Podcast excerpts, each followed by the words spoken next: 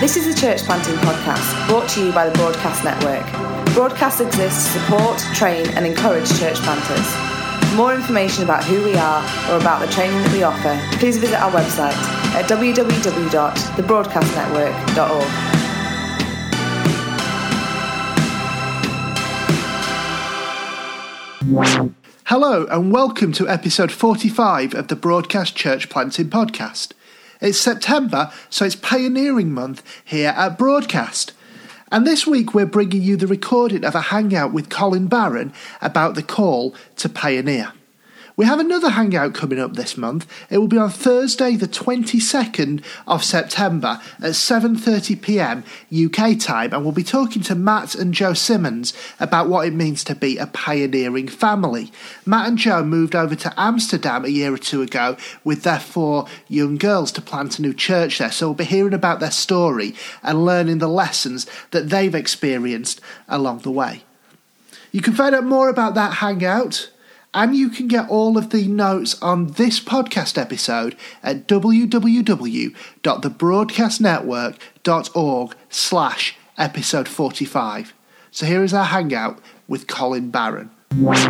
This evening, we're going to be looking at pioneering and the whole aspect of pioneering being in the heart of God.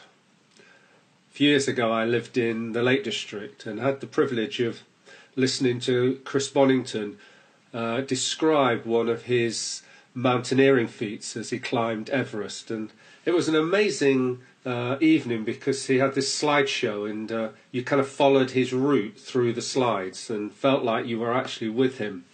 I remember years later uh, visiting Nepal and flying into Kathmandu, and as you fly into Kathmandu, you actually go past the Himalayas, the Himalaya mountains. And as I was doing that, I was thinking about Chris Bonington and just the amazing uh, pioneering feat that he had done. I have just been reading actually about David Livingstone and uh, again his pioneering feat of going through Africa and he was as much as an explorer pioneer as he was a missionary. And as I kind of think about these people, others like Captain Cook and uh, Christopher Columbus, these great pioneers who basically went when and no one else had been and uh, were not sure what they were going to find.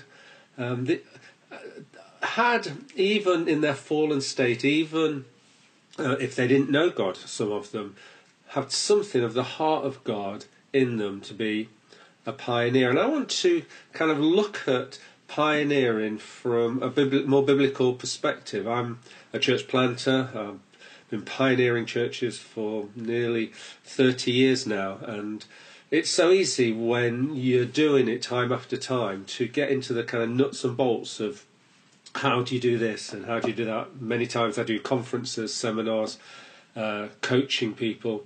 Often it's like, Colin, how do you do this? How do you gather people? How do you start?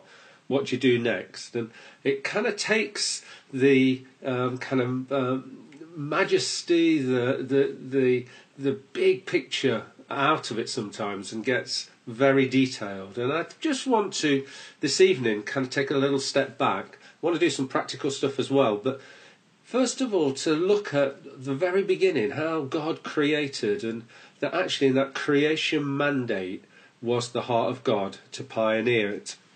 Talks about in Genesis that as He created Adam and Eve and uh, placed them in this garden, it says this God blessed them and said, Be fruitful and increase in number and fill the earth and subdue it. And so, as He created His people, He had a mandate for them, and that mandate was to pioneer. Um, it's not um, everybody thinks this, but a number of uh, theologians would talk about the garden being a small part of the whole world, that actually the rest of the uh, the the creative world actually was a bit of a wilderness. And um, actually, if you think like that, it actually puts in perspective this pioneering mandate to go from this garden that is cultivated Eden, uh, the place where God is, and actually go and bring this to the uh, ends of the earth. Um, it's interesting there in the garden that we've got Adam, we've got Eve, and actually that whole essence of God there with them. God walking in the cool of the evening, it says in the narrative. And so, out of this place where God and people intimately dwell, God said, Now let's go.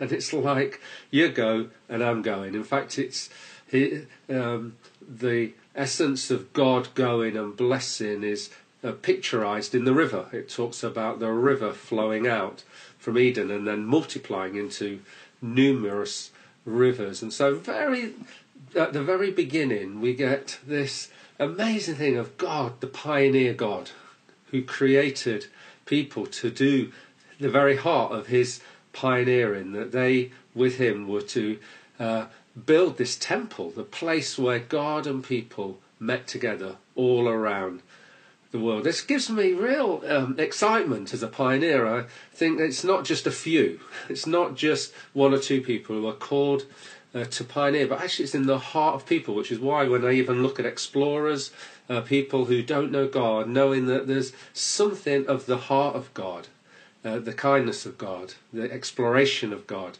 uh, in, in people. And um, so uh, when we're looking at pioneering this month, I want us to not, I say, look at just at the nuts and bolts, but actually look at the fact that what we're doing as we pioneer, we're actually pioneering out of the heart of God. This is something that God wanted for His people. It's interesting about the river because that uh, uh, picture crops up time and time again. We see that. Um, in Ezekiel, who has this vision of the temple, and uh, it's to a people who are in exile, and has this picture of uh, the river going out of the temple and actually bringing life to the nations, and that uh, the, the, trees are, are, are, blossoming and growing. That there's there's life, there's fish, there's energy, and even salt water. Getting uh, uh, into life and uh, and into health, and so Jesus picks this theme up and says, and says, out of your inmost being will flow streams of living water.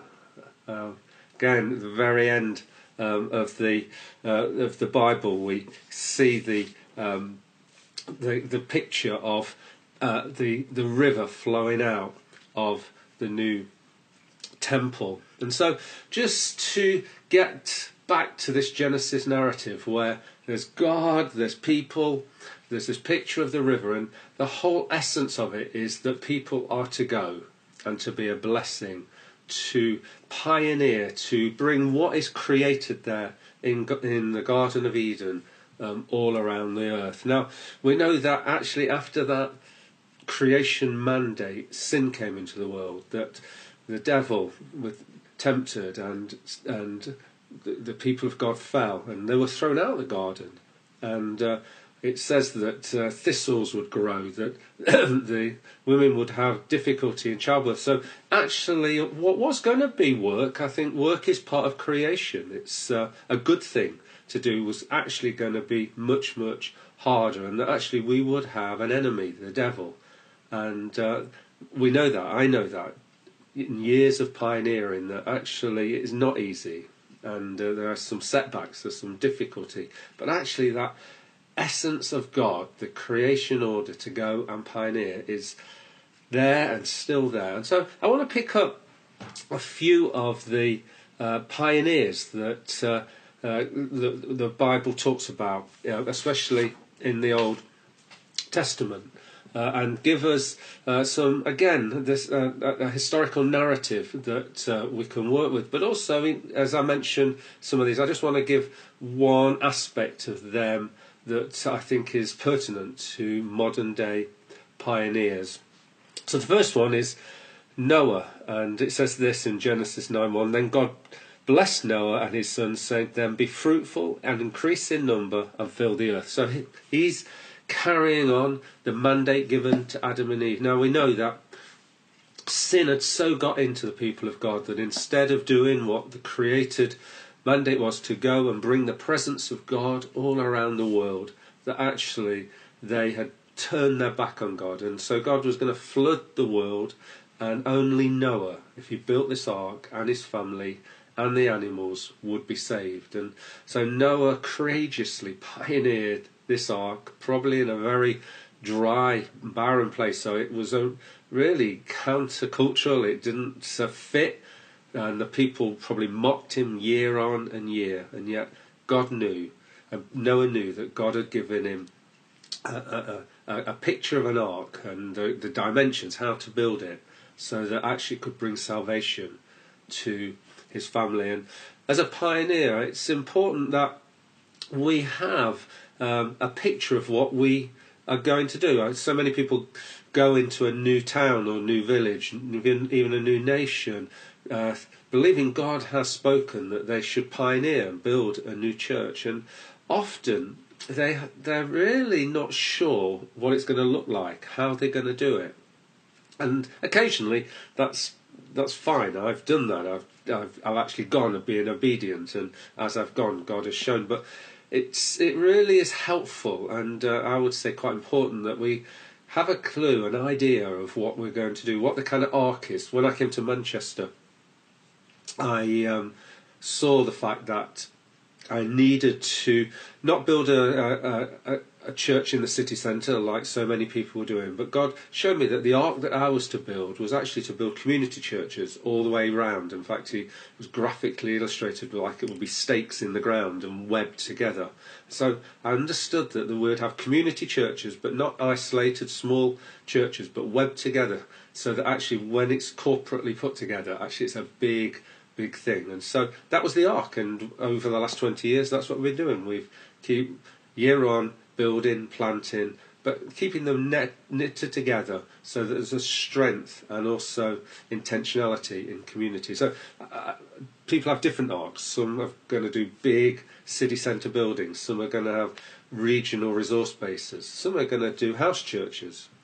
But whatever it is, we need to have an understanding of what the ark of salvation for people, how they're going to be gathered in, um, is important. Then we have Abraham and uh, says the Lord said to Abram, "Leave your country and your people and your father's household and go to the land I will show you." And we all know that he went from uh, a house, a city, and actually went and lived in a tent and became very mobile, but in that land of Canaan. And for pioneers, for some pioneers, they need to go. We've moved house numbers of times, um, and not only in the UK where we're now living, but also across uh, in America. And for many pioneers, actually, this uh, obeying the word to go is really important. And so, just want to encourage you if God's speaking uh, to go, um, we need to obey. And uh, sometimes uh, we uh, might have people, family, leaders, friends, I've had all that, who have counselled uh, or and uh, encourage me not to, and sometimes for good reasons, and I've had to take on board what they've said. But other times it's because they're going to lose out, and uh, we're going to lose out just on relationships. But actually, the call of God, the higher call of God, to go, which Abraham um, obeyed, actually is really important. And then we've got Isaac, and uh, it's interesting uh, about Isaac. It says that Isaac again had the same promise that Abraham had, and the same promise that um, Noah had, in, in, in sense that there would be a blessing uh, to the nations. And so Isaac, it says this, uh, as it's promised to him from God was, I will make your descendants as numerous as the stars in the sky, and I will give them these lands, and through your offspring all the nations of the earth will be blessed. And the writer to the Hebrews, uh, commenting on this, basically says that Isaac believed the promises. So Abraham obeyed and went, knowing the promise of God as he went into the promised land that he would be the father of nation and would be a blessing to the whole nations. For Isaac, he believed the promises. He, he was there and he stayed there. And uh, it's so important as pioneers that we believe the promises the promises from Scripture, uh, such as the mountain of the Lord's temple that Isaiah says in Isaiah 3 will be the greatest mountain. That is a confident promise that the Church of Jesus Christ actually will not be an insignificant thing, but actually will be the biggest, will be uh, very uh, broad and, and high and wide. Um, that the glory of the Lord will cover the earth as the waters covered the sea. That there will be people from every tribe and nation uh, and people group actually in heaven. That is really important when you're battling away uh, and seeing little fruit. Believe in the promise that actually God has people from every place. That there's nothing too hard for God. There's no people who are not going to be represented um, in God. That's such a great promise. I will be with you always to the ends of the earth. Just a great promise. Isaac believed the promises. And also, they're the kind of biblical big promises, uh, but also personal promises. I've talked about the promises for me. I believe in planting churches across Manchester.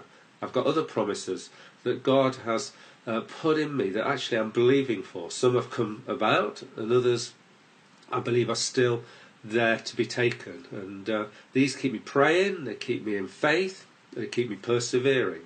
Uh, so let's believe the promises. Let's know the biblical promise for his people and the personal promise that God speaks, like he did to Paul, that he would stand before kings and nations and uh, see the Gentiles led to Christ. So it was a promise. He had a personal promise uh, to him on his conversion.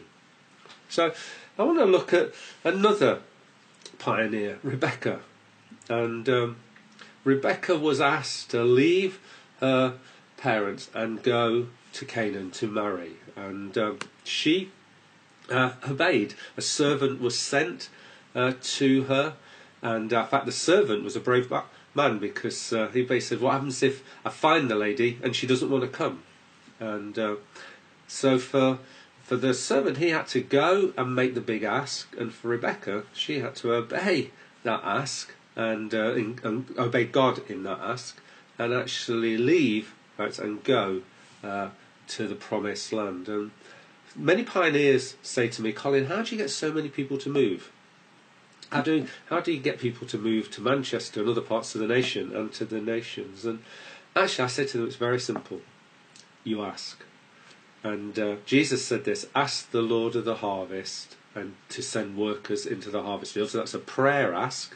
And then, straight after that, he demonstrated how we should then not only pray, but ask. And so he said, then he sent the twelve into the harvest field. So this prayer ask, and I'm always asking God, I need someone for this, the place, this place, this place. But actually, every time I see somebody that I think is the one God has chosen, I'm there to give the big ask. And it is a big ask because sometimes they reject you.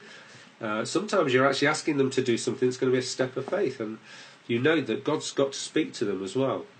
But Rebecca heard the ask and went, and the servant was brave enough to go and give the ask. If you're a pioneer, keep asking. Ask the Lord of the harvest and ask the individuals. And then just uh, uh, want to look at one of them, that's Esther. And we find her uh, many years later from people I've just talked about, but she's in a foreign land.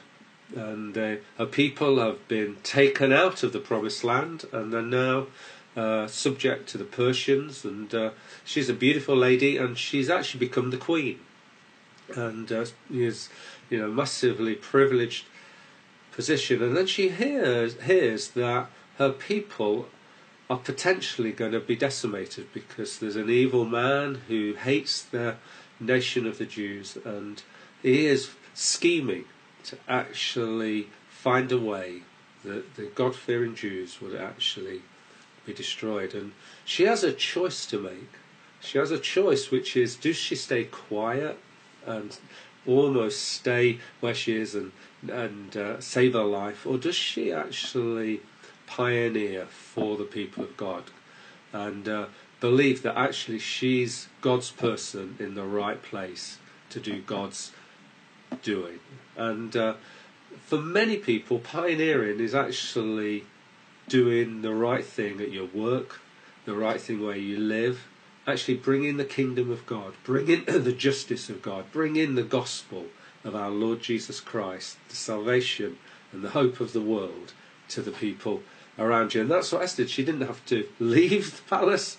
In fact, actually, everything that she did was within her home life. And uh, but she was brave.